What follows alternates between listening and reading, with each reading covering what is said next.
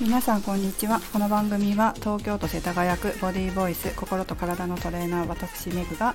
主に健康やダイエットに関する様々な情報を配信する番組です。にひゃくよんじゅういっかいめの今日はダイエットで糖質制限をやめて痩せるケースをお送りします。え今日はですね、朝のウォーキングの時も結構長く話をしたんですが、ちょっとコンパクトにまとめてえこちらの糖質制限をやめて痩せるケースについて話したいと思います。えー、今日なんでこの話をしようかと思ったかというと、実は昨日ですね、えー、ある生徒さんと ライン でやり取りをしていて、やっぱりなっていうことがあったからです。えー、その生徒さんはにかげつにいっかいパーソナルトレーニングをオンラインで受けてくださっている方で、えー、私がその生徒さんと関わっているのはダイエットの心理学の方と、あとは運動の方ですね。食事の方は以前、えー、見てもらったことがあるということで関わったことはほとんどなかったんですけれども、ちょっと今回体重と体脂肪率の落ち方、そして、えーと、運動量などを見たときにちょっと変だなということがあったので、それをこの間のパーソナルのとれ時に、えー、指摘させてもらって、で実際食事量を、まあ、糖質量を増やしていただいたところ、体脂肪率が落ちていったっていうことがあったので、ちょっといっしゅうかん糖質量をコントロールしてみよう、そしてまたいっしゅうかんごに、えー、すり合わせしてみようということでやって、まあ、昨日がすり合わせの日だったんですね。で実際に糖質量を増やしたら案の定体脂肪率が落ちていったということがあったので、これはもう間違いないねということで、まあ、糖質が足りなかったということだったんです。皆さんは体重と体脂肪率を測ってますか？体重だけ測ってもそれがね、えー、体脂肪でちゃんと落ちてるかどうかっていうのがわからないと、えー、体がブヨブヨになって痩せてしまいますので、しっかりと筋肉をつけて体を引き締めながら、そして脂肪を落としていく方が、脂肪で体重を減らしていく方が引き締まった素敵な体になりますので、えー、ぜひね皆さんも体重と体脂肪率どっちも測ってもらえたらなと思います。体重と体脂肪率っていうのは、まあえー、とこれも測定にコツがあるんですが、今日はその話は割愛します。で、えーとですね、実際、まあ、その昨日の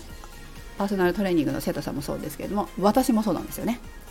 私も糖質を少なくしすぎてしまうと、とにかく体脂肪率が増える、そして体重は減るということになります。体重が減ったからといってぬか喜びしていると、自分の体脂肪率を見た時に、えこんなはずじゃなかったのになんで減らないの、そしてそのうちに体重も減らなくなってくるということがあります。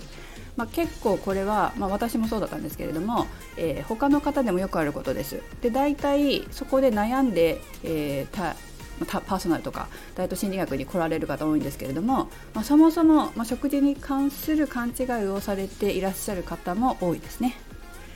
で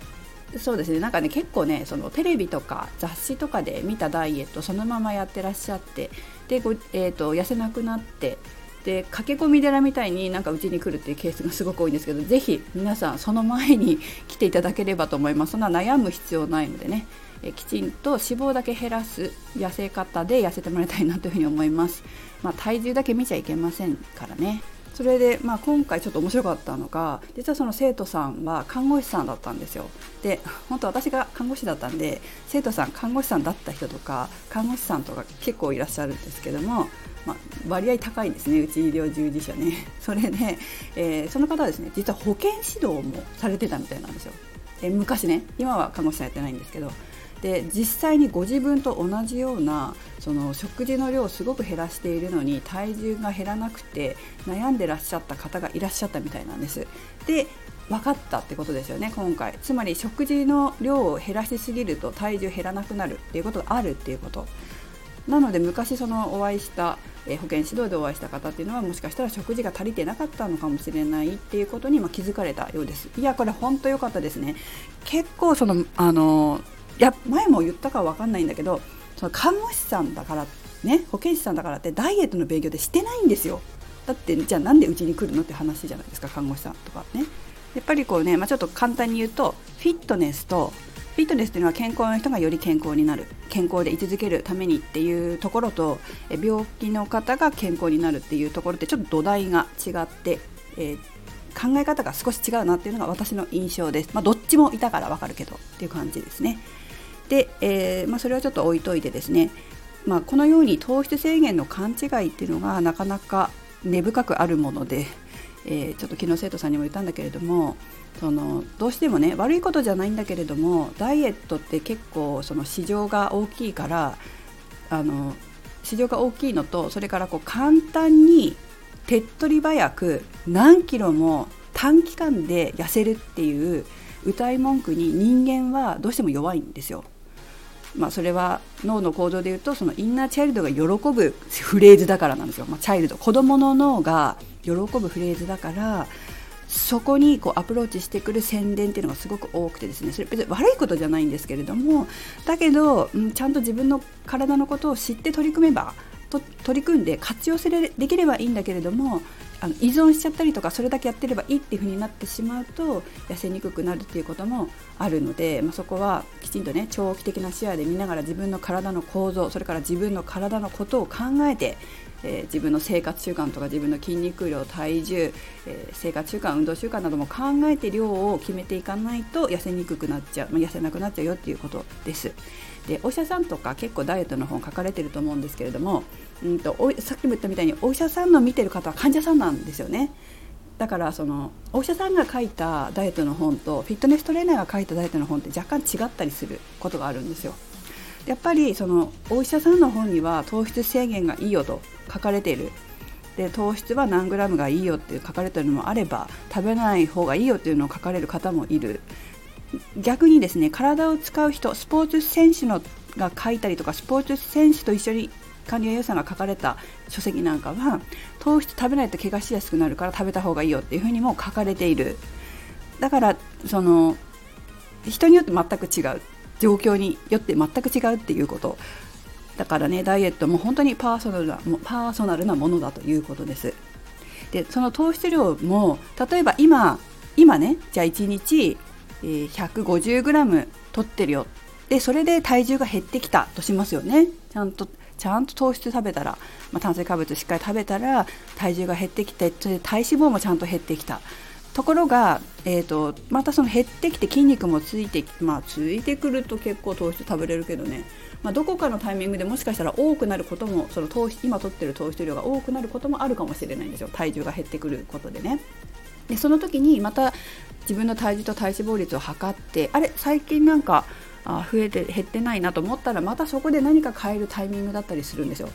一定じゃない一定じゃないからね。で、私の私の場合は逆だったんですよね。最初糖質の量がよんじゅうからごじゅうグラム、その時にちょっとね、えー、変なダイエットして筋肉量を落とした時期で、まあ、それは本当に完全糖質制限で相当筋肉なくなっちゃって、体ブヨブヨになった時期があったんですよ。もう本当にひどいなと思って、完全糖質ダイエットは私はちょっとできないなっていうふうに思って、普通のダイエットダイエットというかね、普通に体戻していったんですけれども、まあ、そうすると筋肉を取り戻さなきゃいけないんですよ。まずはやらなきゃいけないことが、なぜならもう筋肉がないことでエネルギーを消費しにくい体になってるから。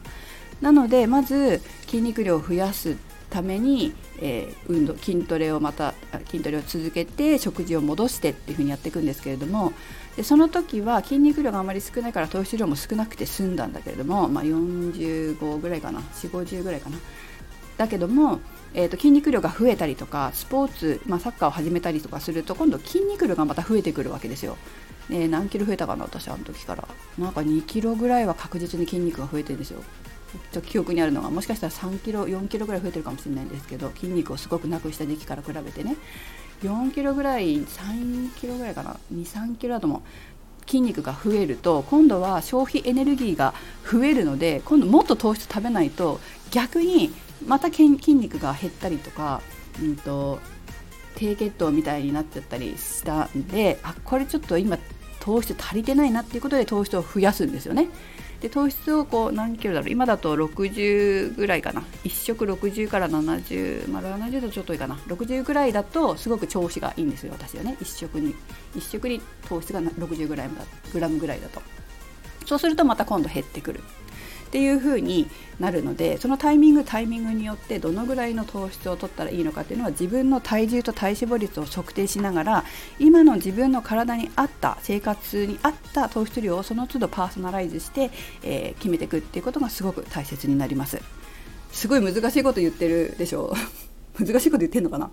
なんかね、だからね、あの自分の体重と体脂肪率を見ながら、自分が今の体に合った糖質量というのを増やしたり減らしたりしていく必要があるんだっていうことです。簡単に言うと、まとめるとね。なので、えー、皆さんも自分でしっかりと体重と体脂肪率を測定しながらチェックしてみてください。で、あ、ちょっともう意味がわからないっていう場合はぜひあの習いに来てください。えー、パーソナルでやってます。ダイエットの運動だとパーソナルトレーニング、これ初回パーソナルトレーニングがありますので、それも活用してもらって、でダイエットの食事指導もやってますし、まあ、心理学っていう心の方からのアプローチもしてますので、続けられないとかね、どうしてもすぐ挫折しちゃうみたいな方だったら心理学をやられるといいんじゃないかなというふうに思います。はい、ちょっと早口になりましたが、ぜひ皆さんに知っていただきたくて、え生徒さんの方にこれ話していいって許可いただいて、あぜひ話してくださいっておっしゃってくださって、いつも本当にありがとうございます。すごくね、あのいつか彼女が、えー、理想の体重体脂肪率になった時に絶対にゲストで出演してもらったり講演してもらったりしようと思っているので、あの楽しみにしててください。はい、メグでした。